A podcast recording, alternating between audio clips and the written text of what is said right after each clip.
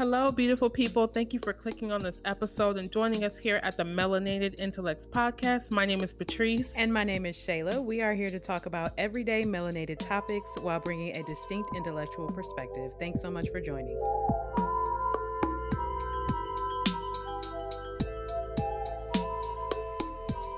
Hello, hello, hello. Welcome back. And thank you so much for clicking on this episode. This is part 3 of this 4-part series for Black History Month. We are doing about 100 years of Black history, but not just American history. We really wanted to take a look at it at a world sort of perspective. If you haven't listened to the other episodes in this series, please make sure you do. As always, our resources and things of that nature will be in our description. And we left off on the 60s, which was a lot happened in the 60s for those of the African diaspora. It was not just particularly here in America, but I would say the 60s were just big for just people of African descent, right? Mm-hmm. Which is good for us to know, and sort of our motivation behind doing this is sort of having a more well-rounded view when it comes to Black history. So I'll hop into the 70s. Of course, be aware that as we get closer to current day, we may be going over things that people have at least heard of or might have some familiarity with, and that just comes with the nature of it becoming closer and closer to current day. Mm-hmm. Okay, so some sources told me 1970, some sources told me 1971. You know, that happens sometimes when it comes to our history, but sometime on or about late 1970, the beginning of 1971, Miss Angela Davis is put on the FBI's most wanted list over links to the Black Panther Party. She was arrested at the Howard Johnson Motor Lodge in Midtown Manhattan. Her 18-month incarceration, which ultimately resulted in acquittal, set off a nationwide Free Angela Davis movement. Excuse me. And of course, there was activists and artists and celebrities and things like that who joined in with that movement. John Lennon and Yoko Ono wrote Angela to raise awareness about the plight. Rolling Stones penned their song "Sweet Black Angel." So you know, it was very obviously I wasn't there right in 1970, but what I know and what I've read was a very monumental moment when it came to our history. So Davis first gained national attention when she got removed from her teaching position, and that was at UCLA, and that was due to her communist affiliations, right? So Ronald Reagan was not a big fan of her, and at the time, he was the governor of California, and he was essentially the motivation behind her firing. And she successfully challenged that decision and got her job back. You gotta love Miss Davis. You know what I'm saying? You gotta love Miss Davis. You really do.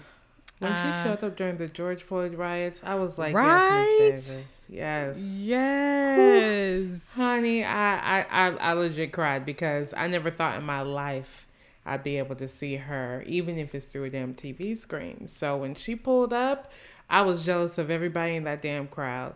Like, you know, she ain't new to this. She true to this. I mean, she okay. And OG. Oof, I'm getting chills just thinking about that site. And I knew a lot of this information that I'm about to go over. I didn't know all of it, but that's just me. But you know, her story is obviously widely known. Yeah. Okay, so the part that was kind of fuzzy to me was what originally led to the arrest. Like I remember some of it, but I didn't quite know it in this detail. So what happened was she joined the, I think it's pronounced Soledad Brothers Defense Committee. She was a strong supporter of these 3 prisoners. They were brothers called the Soledad Brothers from the Soledad prison in California.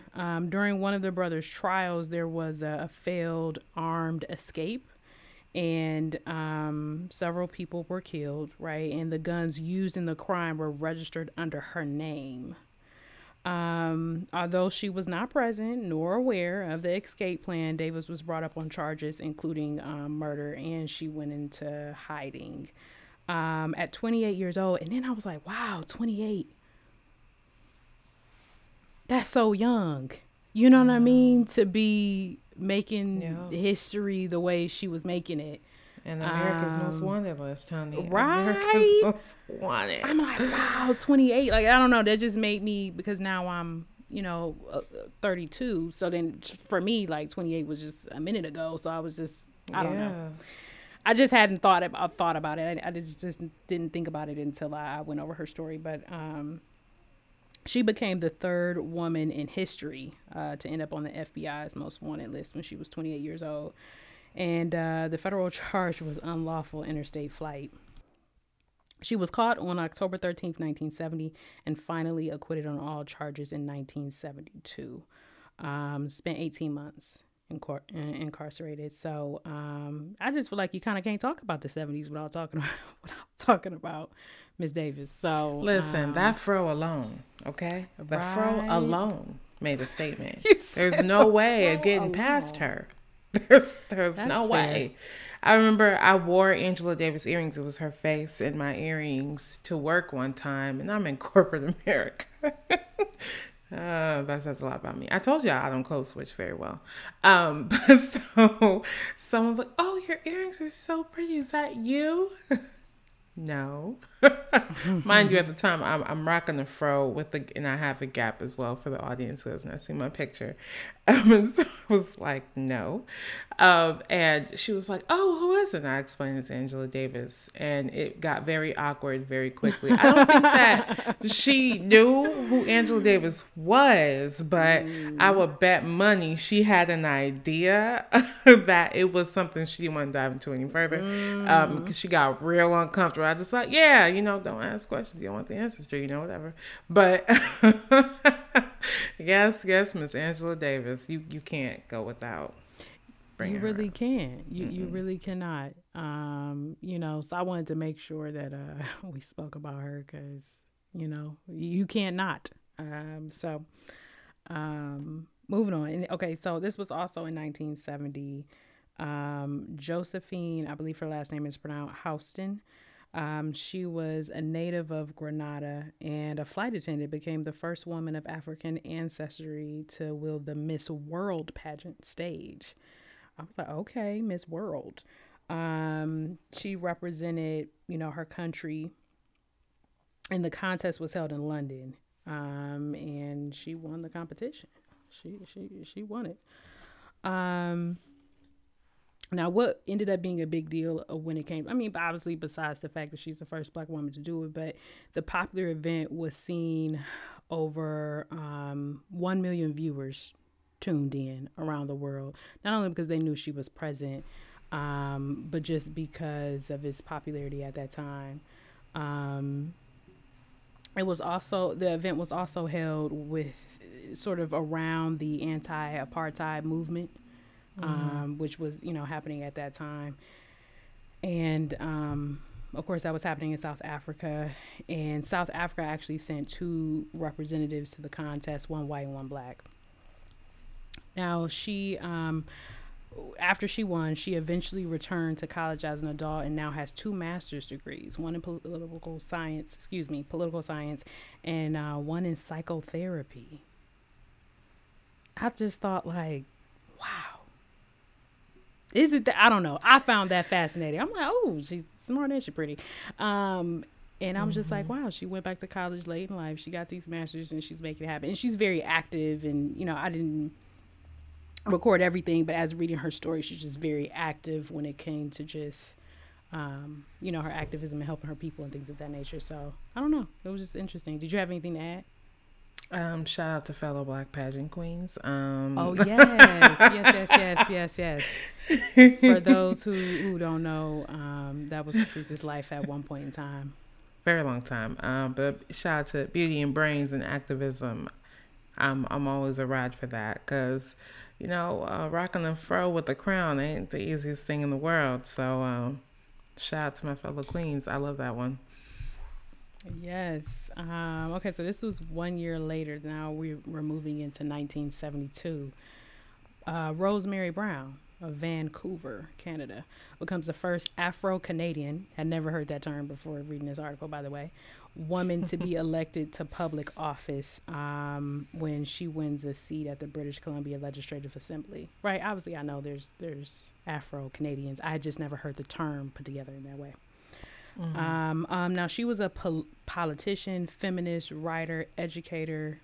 She lectured. She was a mother. So she was a woman of many hats. Now, back in 1956, Ms. Brown helped the founding of the British Columbia Association for the Advancement of Colored People, which was essentially their version of NAACP. Mm-hmm. They called it BCAACP, which I'm going to assume is BCAAP. British Columbia Association for the Advancement of Colored People, BCAACP. Okay. I was about to give it a whack. I stopped myself. Yeah, I was going to be right, but I didn't have confidence. Yeah, it's okay. So she worked to open up housing and employment to Black people. And she was just really active. And I thought, like, oh, how interesting. Like, that was cool. And she did a lot of roles and things like that when it came to their political positions and things of that nature. So I kind of actually like, and I didn't check for her specifically, but I like the history once we get a little closer, because they're still alive and active. You know, mm-hmm. they're still doing things and making moves, and you know, they're still here. If you I don't know how many of these individuals that we're speaking about have social media, but like, you still have access to them. I think a lot of times when it comes to those who have made great strides in history, you know, after they've passed is when we give them their flowers. And yeah. So I love when people who are in history books and making moves happen are still here, because then mm-hmm. it's like, wow. And it also reminds you that it wasn't that long ago, because, you know, people mm-hmm. trying to make it seem like it was a long time ago, and it really just, like, they still here, active, being yeah. active. So then, yeah. So then it wasn't that long ago. Right. Right. So I don't know. Those things are what come up for me or remind me. Did you have anything you want to add? I did, and it just ran away from me. What the hell was I going to say? God damn it. I was about to get in there, too. Shit. Oh, you know, I think you kind of think about the civil rights movement. That was the only movement. Today, there are so many movements, small organizations, coalitions, activists, librarians, professors, you know what I'm saying? People who are making small strides in their communities, whether they realize it or not, whether you're a recruiter, whether you're a manager, whether anything, you know, your representation that allows the opening of a door, window, hell, the whole fucking roof off the building that has gatekept and caused discrimination and all of that. So when you hear about stories like that, and especially people who are still alive, and, you know, I know oftentimes we focus so heavily on there's so much work to be done. There's so much work to be done. I think stories like that give you comfort in knowing that the work is being done. There are people who are actively living and making these moves, who did this X amount of years ago, and they are still alive. This is still their mission. Shout out to the Angela Davises of the world. You know what I'm saying? Mm-hmm. This is their story. So, yeah. Yeah, and the fact that we can be here to see them pass the baton, right? Oof, yeah. You know, we didn't have that opportunity with so many of those who died, right? Malcolm X and MLK, right? Like, that opportunity wasn't given. So, like, the ones that are still here, like, allow the baton to be passed. Like, learn is, you know, they're not going to be here forever. Right. So I don't know. That's what I think about once we start getting like, oh, 70s, 80s, like, oh, okay, that, you know, that's I was born in the 80s, like, oh, okay, you know, I feel like we're like you know, we're close. Yeah. So yeah. Okay, so that was 72. Also in 72, a famine begins in Ethiopia.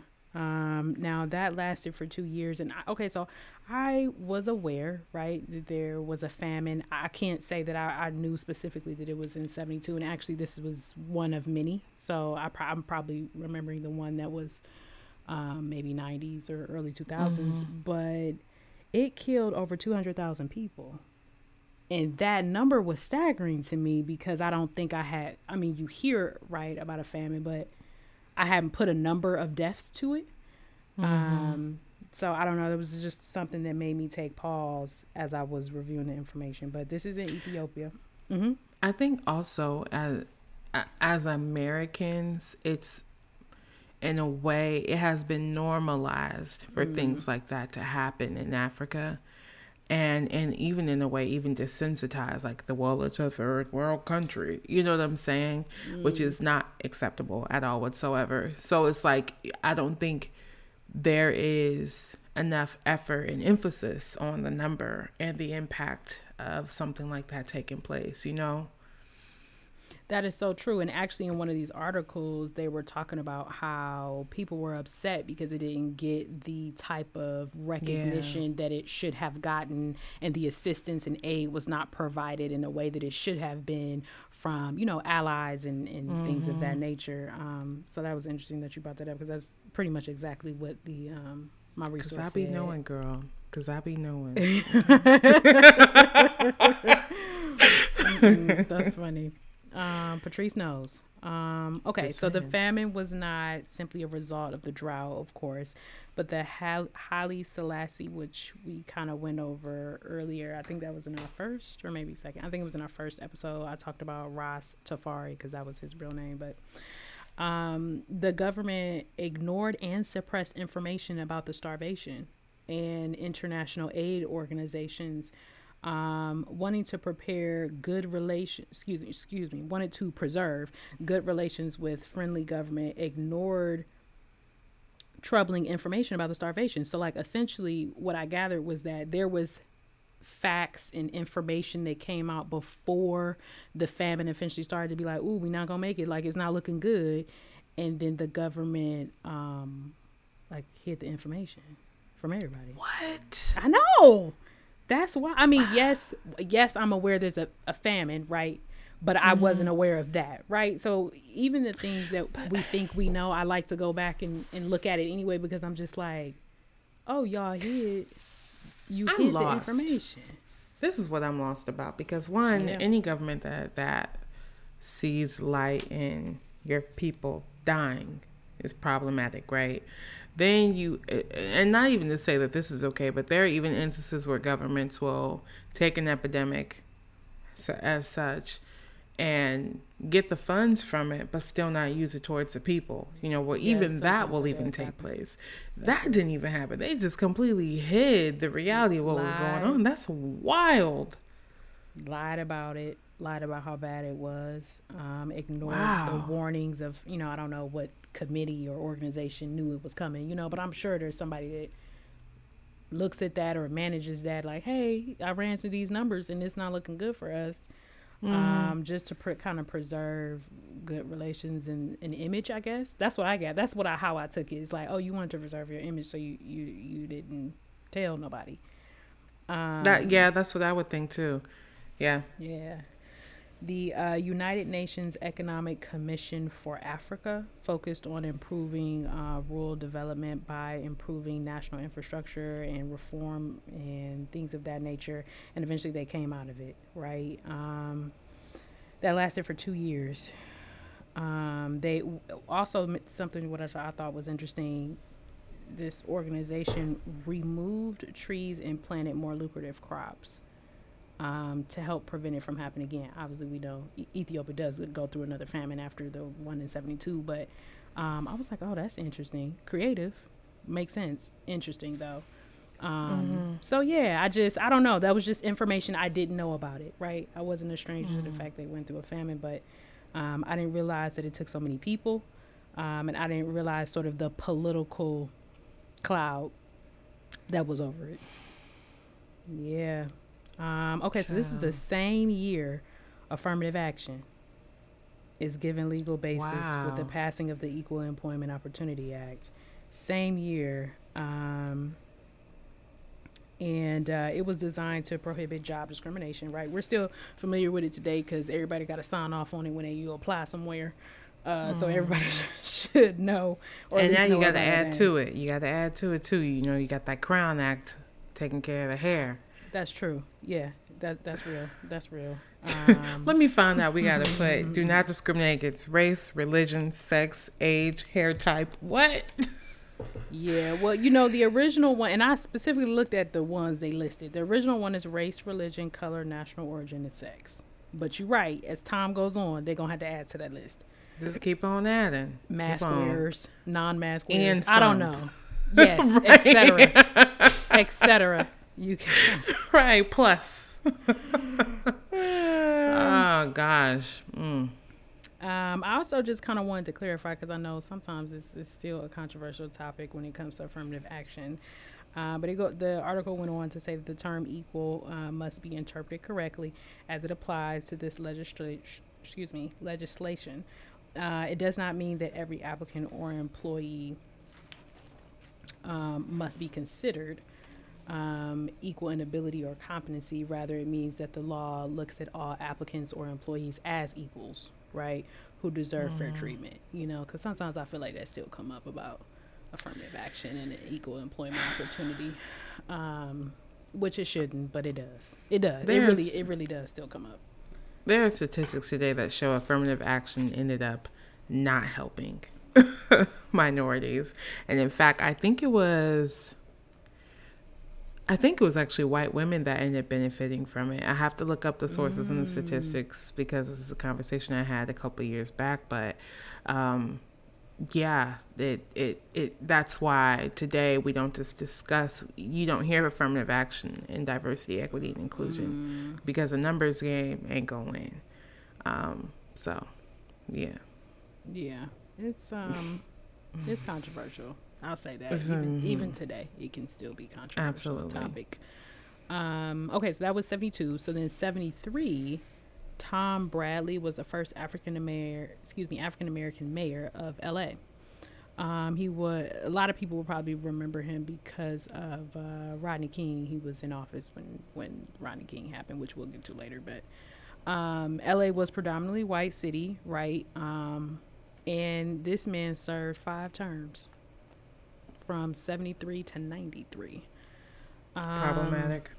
Well, I mean, it depends on how you look at it. I mean, I guess it depends on how you look at it. That is a very long time, especially for him to be the first. I don't know how I feel about that. I have mixed feelings, and I'll tell you. There's no way you are up to date with the people on that level to be able to serve over 10 years. Nah. Yeah. I don't know. I mean, a lot of people was unhappy with him, so maybe you correct. I mean, you could be. I mean, you know, a lot of people did not take any type of socioeconomical class along the way. Any update, someone, any type of volunteer work, you know. Let me shut up. All right, go ahead. I'm sorry. So this was 73. He was 73 to 93, right? Is when he was in office. He was. I'm gonna keep mentioning this because this is what I need people to understand. He was the son of a sharecropper and the grandson of slaves. 73 to 93 wasn't that long ago. It wasn't. That was a fake cough, y'all. I just want you to know that was a fake cough. It wasn't that long ago. Anyway, so he grew up in poverty. He moved to LA when he was 7. His first mayoral campaign, I think that's how you say that, was in 1969. The city was still recovering from the Watts riots back then. That was of 65, and he was defeated the first time he went. And there was this negative perception of him fostered by his rival, Sam Yardy, I think is how you pronounce it. He just as like a militant radical is essentially how his opponent portrayed him, which eventually ended up meaning he lost it. However, in 1973, he defeated Yardy and was eventually reelected 4 times. Okay, so Bradley's achievement included securing the 1984 Summer Olympic Games for LA. I was like, oh, okay, that's cool. And presiding over 2 decades of expansion and civic growth. Now, 1989, that was a good year. I'm just saying that was the year I was born. Okay, in 1989, questions were raised about consulting fees. That he accepted. Fees. Yeah, that he accepted. Wait, did you say consulting fees? Consulting fees. Yeah, consulting fees that he accepted from firms doing business within the city. Oh, yeah. Although he avoided criminal indictment, civil charges were filed against him and he was fined. Now, that was in 1989. However, the biggest crisis of Bradley's career came in 1992, right, in the wake of the acquittal of 4 white police officers who had been indicted for the beating of Rodney King, a black motorist, in an incident caught on videotape. 5 days of rioting ensued, in which more than 50 people were killed, thousands injured, widespread arson and looting occurred. Bradley was strongly criticized for his failure to contain the crisis and did not seek a further term. So yeah, that's Tom Bradley. That's Tom Bradley for you. You know, this is why I think for my generation, our generation, I'm acting like we in the same generation,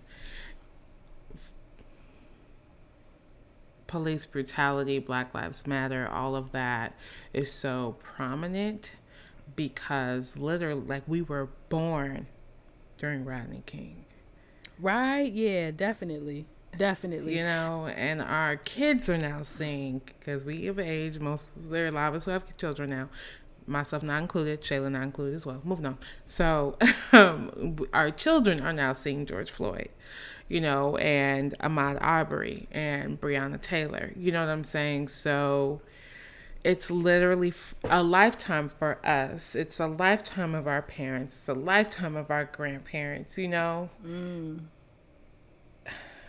That's so true. Because even though, I mean, I was alive when the incident happened, but I was very young. It was talked about for years after, so I was very familiar, right? TV, film, talked about, even some jokes about everything. It, right? Like, it was just brought up. So it was a very pivotal moment. Mm-hmm. When you talk about police brutality, obviously that was before all of those names you just named this current day, but it was the first one that I could connect to as someone in my generation. It was the first one for, if you were a late 80s, early 90s baby, that was the first one you heard about. I remember the footage of it on my big box ass TV where I had to take the pen and click the button just to change it because we ain't had no remote. Turn the knob, and if you pass your chin, you gotta start all over. I remember it on my old ass TVs. You know what I'm saying? Yes. And I'll get into it. I'll actually touch on Rodney King when we go over the 90s. But it was pivotal. It was a pivotal. He's alive still, correct? I think so. I believe he's still alive. Yeah, I think so. I think he's only surfaced like a handful of times since that whole thing. Well, I can understand that. I definitely can. When you're not trying to be the thing that causes the movement, you know what I'm saying? you know, don't nobody want to be... everybody's not an activist. Not everybody wants to take this responsibility and lead people to the promised land. If you was just minding your business and something very traumatic and unfortunate happened to you, you may not want to be on the, front line. Yeah. So I get that. I always respect that when people are like, please, I'm just trying to carry on with my life. This scarred me, literally. I got reminders all over my body of this. I have trauma. You know, I still got to get speeding tickets out here in these streets. Mm-hmm. You know what I'm saying? Yeah, that's real. So, I have not seen much of him, though, since. I don't even know if there's many interviews without his lawyer being present around that time, honest with you. And again, I have not looked into this audience, so y'all will know. Yeah, I haven't either, but you're right. I haven't really seen or heard from him since that event. Okay, so that was 73, technically, that ended in the 90s. And then in 76, student-led riots broke out in, I believe it's pronounced Soweto, the sprawling all-black township outside of Johannesburg, to protest apartheid. I'm going to get to this later, so let me not jump ahead. I'm going to give this one and then my next one, then I'm going to say. Okay. So June 16th, 1976, it was a major turning point in South African history. The protest by Soweto school children on that day marked the end of submissiveness on the part of the black population of South Africa and the beginning of a new militance in the struggle against apartheid. From June going forward, South African youth took center stage. They would remain in the forefront of resistance to apartheid alongside an increasingly powerful trade union movement. South Africa, powerful political organization in South Africa, and other protests spread quickly to many other parts of the country. Close to 1,000 students were killed in confrontation with police.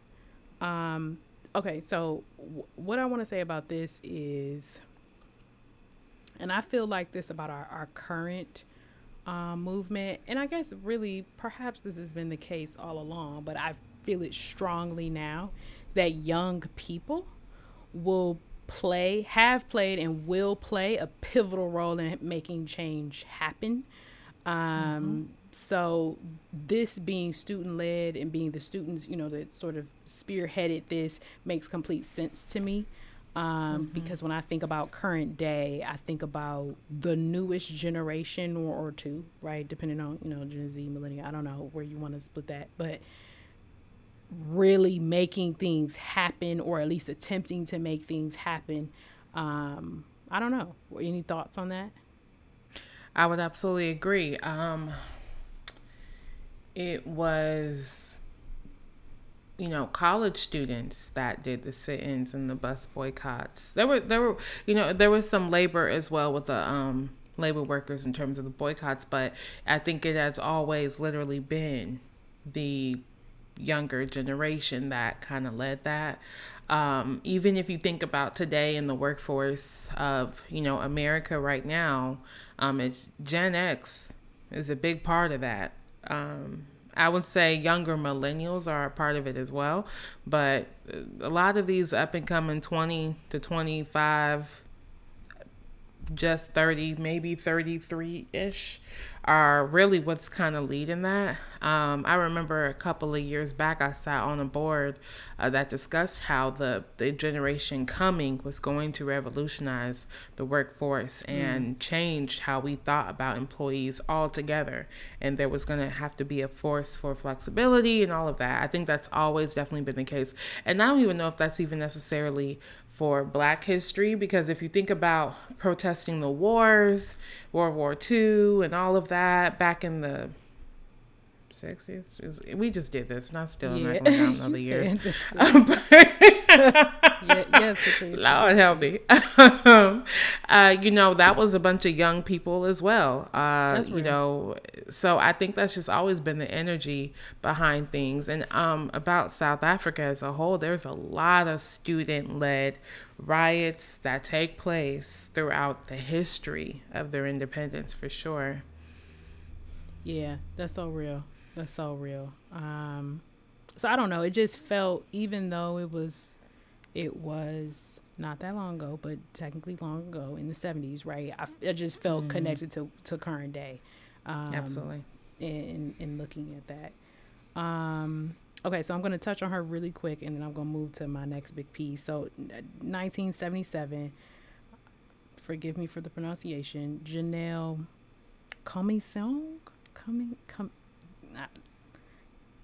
going to go with Comey-Song. That's what I'm going to go with. Okay. She represented Trinidad and Tobago, and she was crowned Miss Universe at the pageant. She was in the capital of Dominican Republic, and she was the first woman of African descent to win the title. So shout out to your beauty pageant again. Whoop, whoop. Okay, revolutionizing the crown. Yes. So this is what I was really wanting to get to. No shade against Miss Janelle. So also in 77, Stephen Biko happened, right? He was a South African black conscious leader killed in police custody. There is a movie I watched. We studied Stephen Biko in was I in middle school? I might have been in high school. I might have been in high school when we studied his story. And Denzel Washington played him And it was like early Denzel Washington, like before he really became the Denzel Washington, you know. But I remember it being a really powerful movie. We may have had some sort of literature around it as well. I don't remember. But it was just a powerful story that I remember us covering it. But okay, so just to give some, so y'all know where I'm headed with this. He was the founder of the Black Consciousness Movement in South Africa. His death was from injuries he suffered while in police custody. And it made him an international martyr for South African Black nationalism. Now, after he graduated, I believe he graduated undergrad. It didn't overtly say this, but he was headed to medical school, right? So he was a student, to go to our previous point. But anyway, after graduating, he was involved with the National Union of South African Students, NUSAS. That's what I'm going with. USAS? NUSAS. National Union of South African Students. Yeah, we spelling that one. Okay, gotcha. Okay. Which supported the rights of blacks. Biko believed that instead of simply allowing blacks to participate in white South African society, the society itself needed to be restructured around the culture of the black majority. I understand how you got there, Steve. Right? Makes sense to me. Yeah. In 1968, so it's taking it back just a little bit, he co-founded the All Black South African Organization, SASO, so SASO. A lot of acronyms, so bear with me. And he became the first president. of it the following year. Now, this organization was based on the philosophy of Black consciousness, which encouraged blacks to recognize their inherent dignity and self-worth. And I thought, yeah, I like that. It reminded me of kind of, even here in America, and I was talking to Patrice about this off when we weren't recording, but I feel like a good portion of the civil rights movement, at least when you think about the MLK version of that, was like assimilate, right? Like we want equal, we want the same, you know, right? 70s was kind of this transition period of rebellion, right? And then I feel 80s became like us establishing our own identity, right? Rap music came about. I don't want to skip ahead to the 80s, but okay, you know, rap music came about, hip hop kind of formed, like it became us. So I kind of feel like we went through this identity crisis type situation as a people, at least here in America. I can't speak about worldwide. And so I don't know, just reading that and thinking about what he stood for and about him sort of pushing this message of our self-worth just kind of triggered that for me with that thought process about what we have been through when you look at the 60s, 70s, 80s sort of lined up in that way. Yeah, I love how you lay that down because I think many people get lost in that. They focus on so much how different we are from our sisters in Africa or our brothers and sisters in Haiti or Jamaica, etc. You know, there's so much emphasis on what we don't do similar. I think we miss a lot of the identity that has been formed and the culture that has been formed and even shared with, because if you think about abroad, now we have Africans who are also into R&B and hip hop.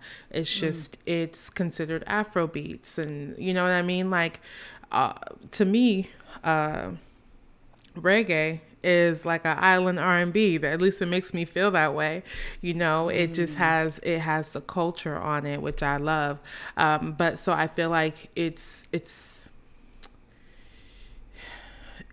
interesting how, and although we're all spread out doing very different things, we all have come to work to establish our culture and our identity based on where we landed.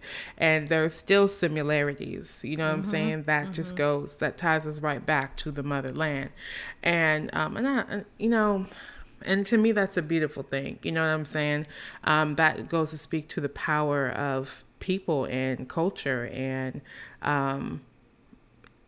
to me, I think that's a beautiful thing, because that spreads who we are that much further, that much wider. I think that right now we're in a phase of establishing how sacred that culture is, and how delicate it is. You know what I'm saying? I don't think many people understand that when you go through what you have gone through to establish your identity and your culture and stand in your blackness and your greatness, that I think there's a misunderstanding in terms of what that means for a lot of people. And they often like to say, oh, you're gatekeeping, it's just braids, or you're gatekeeping, it's just this. But that's culture, you know what I mean? But not to get off topic, but yeah, I think it's beautiful to see how we have kind of definitely, although walked different, I won't say experiences, because racism is definitely worldwide, but gone through different versions of these events, but still have this heart concept, you know what I mean, of Black culture, regardless of where that walk may be. Yeah, that's so true. That's so true. Well, that wraps up the 70s and what I had. I think Mr. Biko was a good place to end it. Okie dokie. What's that? The 80s are coming through. What? Okay, so y'all know I got to start off with Mr. Robert L. Johnson, who launches BET, Black Entertainment Television, okay, literally in the 80s. It started off as only old films, but also he began to take advantage of the fact that MTV and VH1 wouldn't showcase Black artists, or I should say they showcased few, you know, the crossover artists like Michael Jackson, Prince, Whitney Houston, etc. But so he then builds relationships with artists and record labels of rhythm and blues and hip hop artists, also known AKA R&B.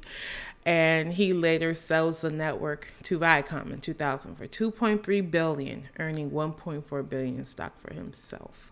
So thinking about the early days of BET, it's like night and day to what it is right now. Mm-hmm. There was even like a struggle at one point where you could tell that he was no longer running BET at one point. That's real.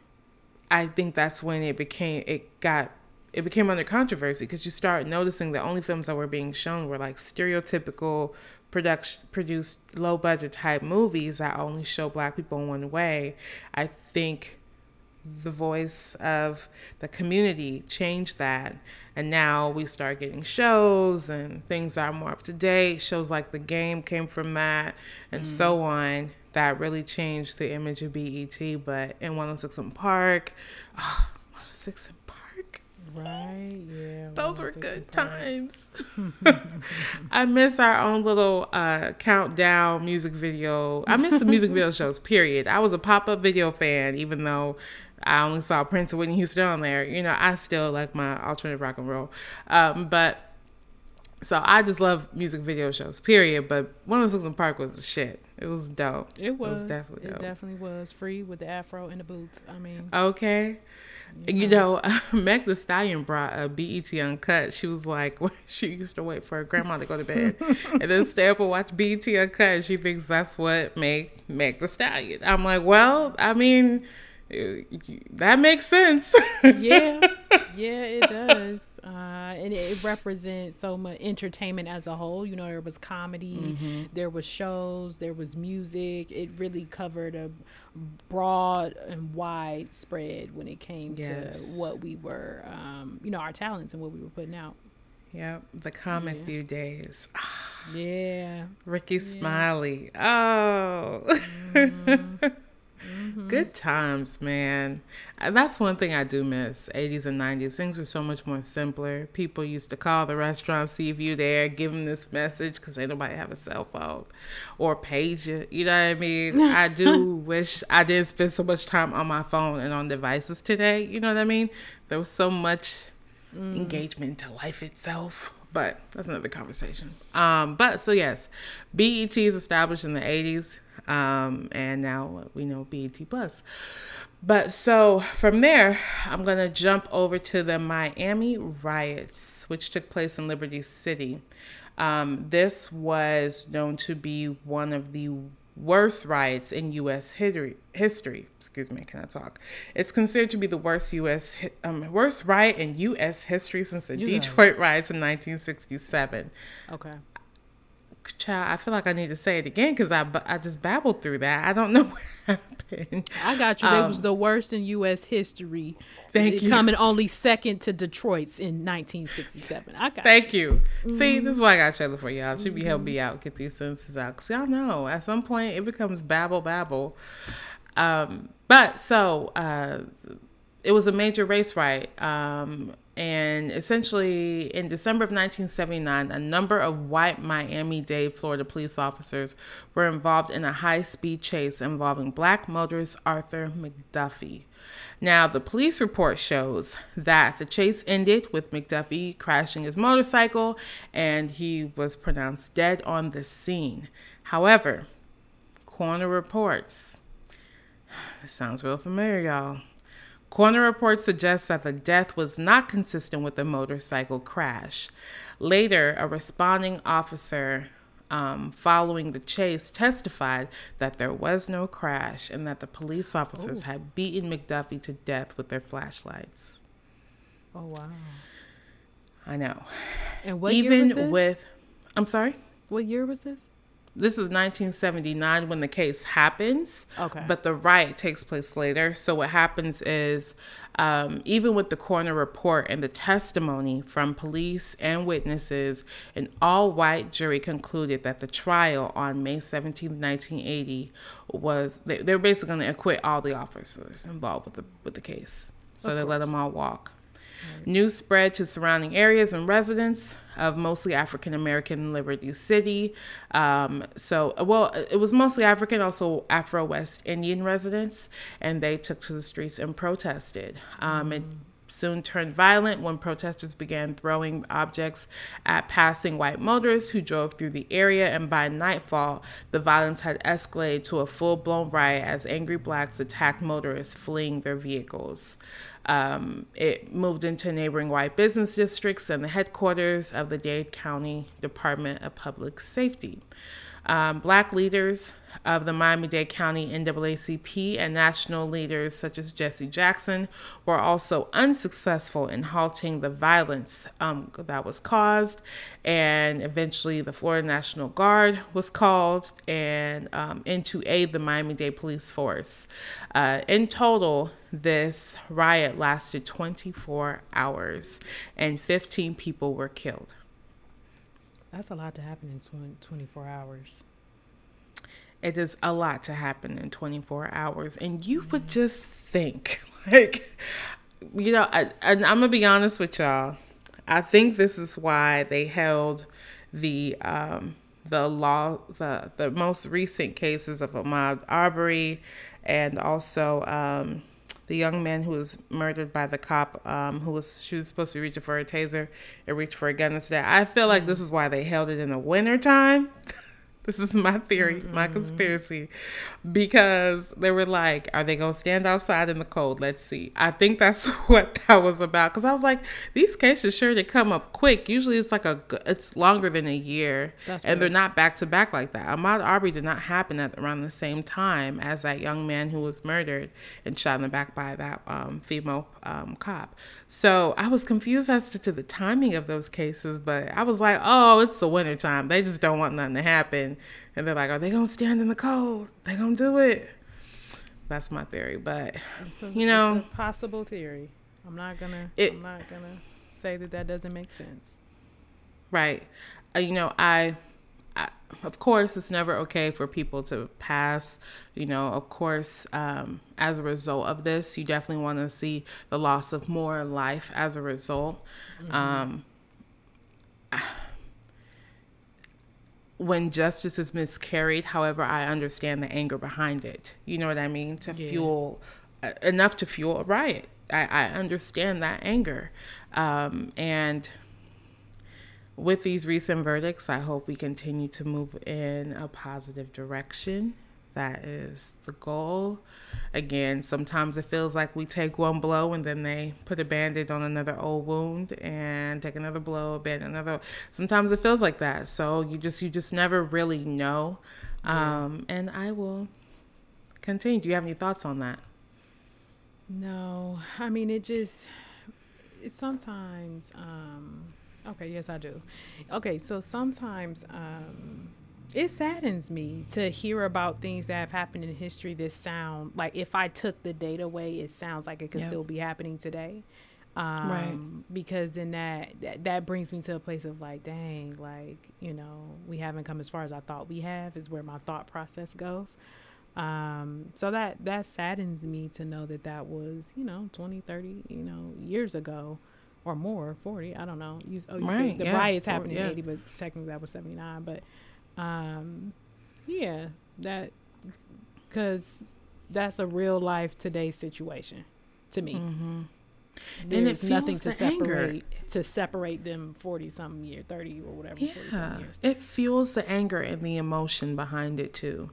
You know, when you know how many times we have been in this situation, wrongful death, police brutality, murders, police acquittals, or negligence, injustice. You just continuously, like, it gets tired. And I think Tupac said it best, you know, we said, "We hungry, please let us in," so many times, and asked. At some point, you do find yourself, you know, dealing with these type of situations. And I think... I'm hoping that, you know, there was a big lesson learned around the George Floyd protests. I think that was so egregious to the point to where you could not ignore it. But it shouldn't take that. It should never take all of this. It should never have to take a single life ended, a single burnt building, a single scream or cry.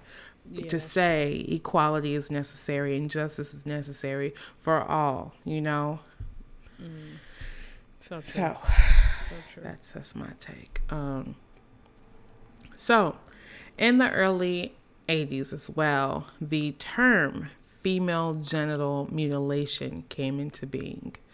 The term was formally adopted at the third conference of the Inter-African Committee on Traditional Practices Affecting the Health of Women and Health in Addis Ababa, Ethiopia.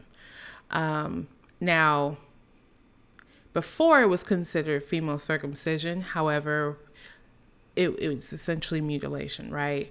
Mm-hmm.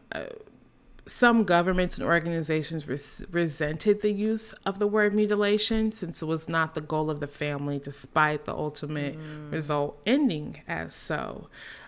This practice was done to initiate a girl into womanhood, for the audience who's unfamiliar, and also control her sexuality, to limit her ability to achieve an orgasm through sex and masturbation, and also her engagement with sexual encounters overall. So families and individuals would order this to be done on their girls to prevent losing status as a society expectation. So in other words, the families did it because they were supposed to. If it was not done, they would lose status in terms of honorable, if that makes sense. Right. However, it was practiced in many countries, including Europe, Asia, the Middle East, and African countries. African countries have an estimate of 90 million girls and women over the age of 10 that have experienced this. These procedures were conducted by surgeons and sometimes non-professionals without anesthesia, and cause shock, severe bleeding, later urine retention and or adjacent injuries to nearby vital areas as well. So although it has decreased in the practice, it is still going on today. And it is prominently mostly affecting African women and girls. So I wish there was an update to say that something outlawed that, but it has not been. Wow. 90 million. That's a lot. That is a lot. I didn't know it was happening in other places. I did not. World. And I don't know what those other countries or continents' numbers are, but 90 million sounds like a lot to me. It is a lot. I understand that Africa is a continent, not a country. So obviously they have a lot of people, but that's a staggering number to me. Yeah. So what's interesting is they say it's often related to religious practices.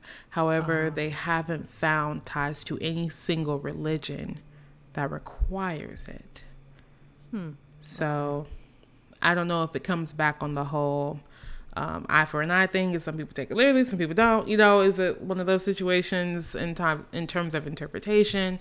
I don't know. But I thought that was interesting. It was also around this time was actually the first time that they discussed women and children issues at this conference as well. It had never came up before prior. So that is something else to know as well. As we know, when it comes to health and women, let alone Black women, the research, the history, the interests, the calls for action is very behind. Right. So, yeah. So, moving right along, friends. A couple other things. So this one is going to take place in South Africa, which is more strikes. And it's actually a student protest that took place in Western Cape in the 1980s. Essentially, it started with labor unrest. I think I may have talked about this in the past as well. That's why I say that South Africa has a long history of it, from the establishment of the trade unions, the South African Trade Union, then the African Congress of Trade Union, then the Federation of Free African Trade Union, with all disintegrated in the 1960s, then rolled into more boycotts and product boycotts and civic mobilization. So this boycott, which there's so much to this. So for the audience, I apologize in advance.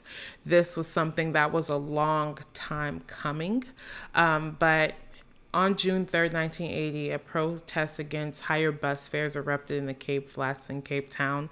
The protest was organized in an attempt by the community to reverse recent bus fare increases. A bus action committee whose task was to coordinate the boycott was formed. And once again, as also in the prior meat boycott, students became instrumental in giving momentum to the boycott. A committee of 81 appointed representatives who sat on the bus action committee. Students distributed literature while others organized lift clubs. When support began to wane, some students attempted to enforce the boycott by force. Buses were stoned, and in other cases, buses were stopped and people were ordered to get off the bus. There was also a red meat boycott as well around in the 1980s at the same time. So a student boycott extended beyond the demand for better education as it became intertwined with broader struggles of the local working class. Their boycott overlapped with strikes and other boycotts where students played an active role. A case in point is the student support of the red meat boycott. An estimated 800 meat workers belonging to the Western Province General Workers Union went on strike in support of fellow workers who had been dismissed. The dismissed employees were demanding the recognition of their unregistered and elected non-racial workers committee. Organizers of the strike called for community support to raise money to mitigate the impact of the strike for fellow meat workers and called for boycott of all red meat. So, I mean, to be honest with you, South Africa has a very long history of not only student boycotts, but also some riots and basically demanding equality, if not from the workforce, for education, transportation, bus fare, really, and there's so much to be learned. I've seen so many articles. In fact, if the audience wants to go to sahistory.org.za, they have tons and tons of going over the freedom struggle in Cape Town. I think I referenced one from the 40s as well.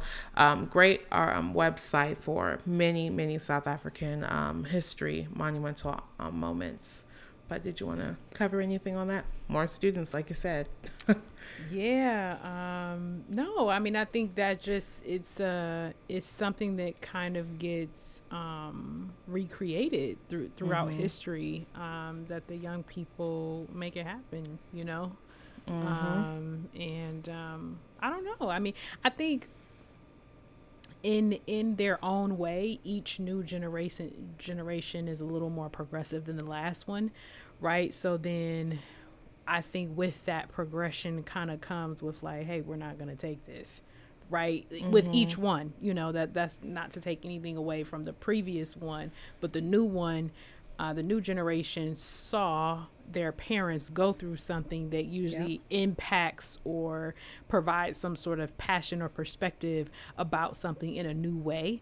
And I love to see it. I think it's great, you know. Mm-hmm. When I think about the issues that we face today, I'm like, okay, Gen Z probably gonna show up and show out, you know. If they have not already. I mean, some small things here and there, I know, but I just mean when we look back in history at this time, I think it's gonna be like, oh yeah, Gen Z, millennials, they made that happen.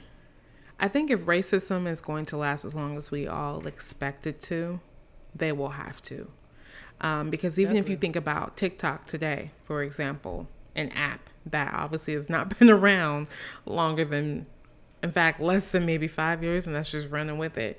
But definitely has not been popping in the last 3 years thanks to COVID.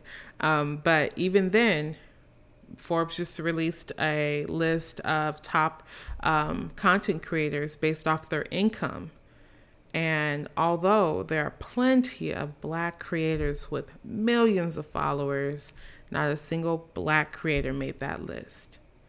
And this is all have always been known that Black creators either have been shadow banned, or there's complaints about, you know, those who are involved in activism. Certain things can and cannot be said on the app that can be said for other groups that have more hate speech, things like that. In terms of the security of the app, that has more issues, I guess you could say, in terms of those who are speaking up for Black Lives Matter and activism. And so in terms of compensation, all the dances that have been used by other white creators that they are now profiting off of, that they learned from Black creators. I mean, to the point where there was literally a boycott over the summer from Black creators refusing to make dances because their content kept getting stolen and profited off of. You know, there has to be an evolving, you know, you have to evolve with it. As long as racism is going to be around, I feel like our generations will always have to continue to keep that expectation up and continue to raise the bar and do so a little more than the last group, to see a little more progress. Yeah, I agree completely. So now we're going to jump over to the UK in the 80s. It's actually specifically in Brixton. So on January 17th in 1981, at a birthday party in New Cross Road in Deptford, 13 young Black people died in a house fire. It was a widely held assumption that the fire was a racist attack started on purpose by what's considered fascists, most likely using a petrol bomb. However, this line of inquiry was quickly dropped in favor of a theory that a fight had broken out at the party due to, quote unquote, unruly Black youth, and they had caused their own deaths. Survivors as young as 11 were subject to hours of police questioning, many of whom were encouraged to sign false statements about what had happened. Oh, wow. The outrage and despair that came from the New Cross fire led to one of the most important and impactful events in UK history. The National Black People's Day of Action was organized in the weeks after the fire on Monday, March 2nd, 1981, more than 200,000 almost exclusively Black protesters marched from New Cross into central London as a direct response to the far right's call to keep Britain white and the demand for justice, not only for the young people who died, but for the Black community as a whole. This was also during the time that Mara Stewart became the first Black woman newsreader on TV, and it didn't stop there. over 40 years, she continued to air, and she was a newsreader for Chris Evans' breakfast show on BBC Radio, and she who also had her own music show every Sunday. So, yeah, that is that. Okay, so we hope that you guys enjoyed this episode. As always, like, share, subscribe, follow us on IG at Melanated Intellects. Of course, you're more than welcome to DM us there and, you know, share your thoughts on anything that we went over or correct us if we were wrong. Our links are always in the description, so you can, of course, take a look at that. And until next time, anything that you want to add, Patrice? No, lots of great information, and stay tuned for next episode. Bye. Bye.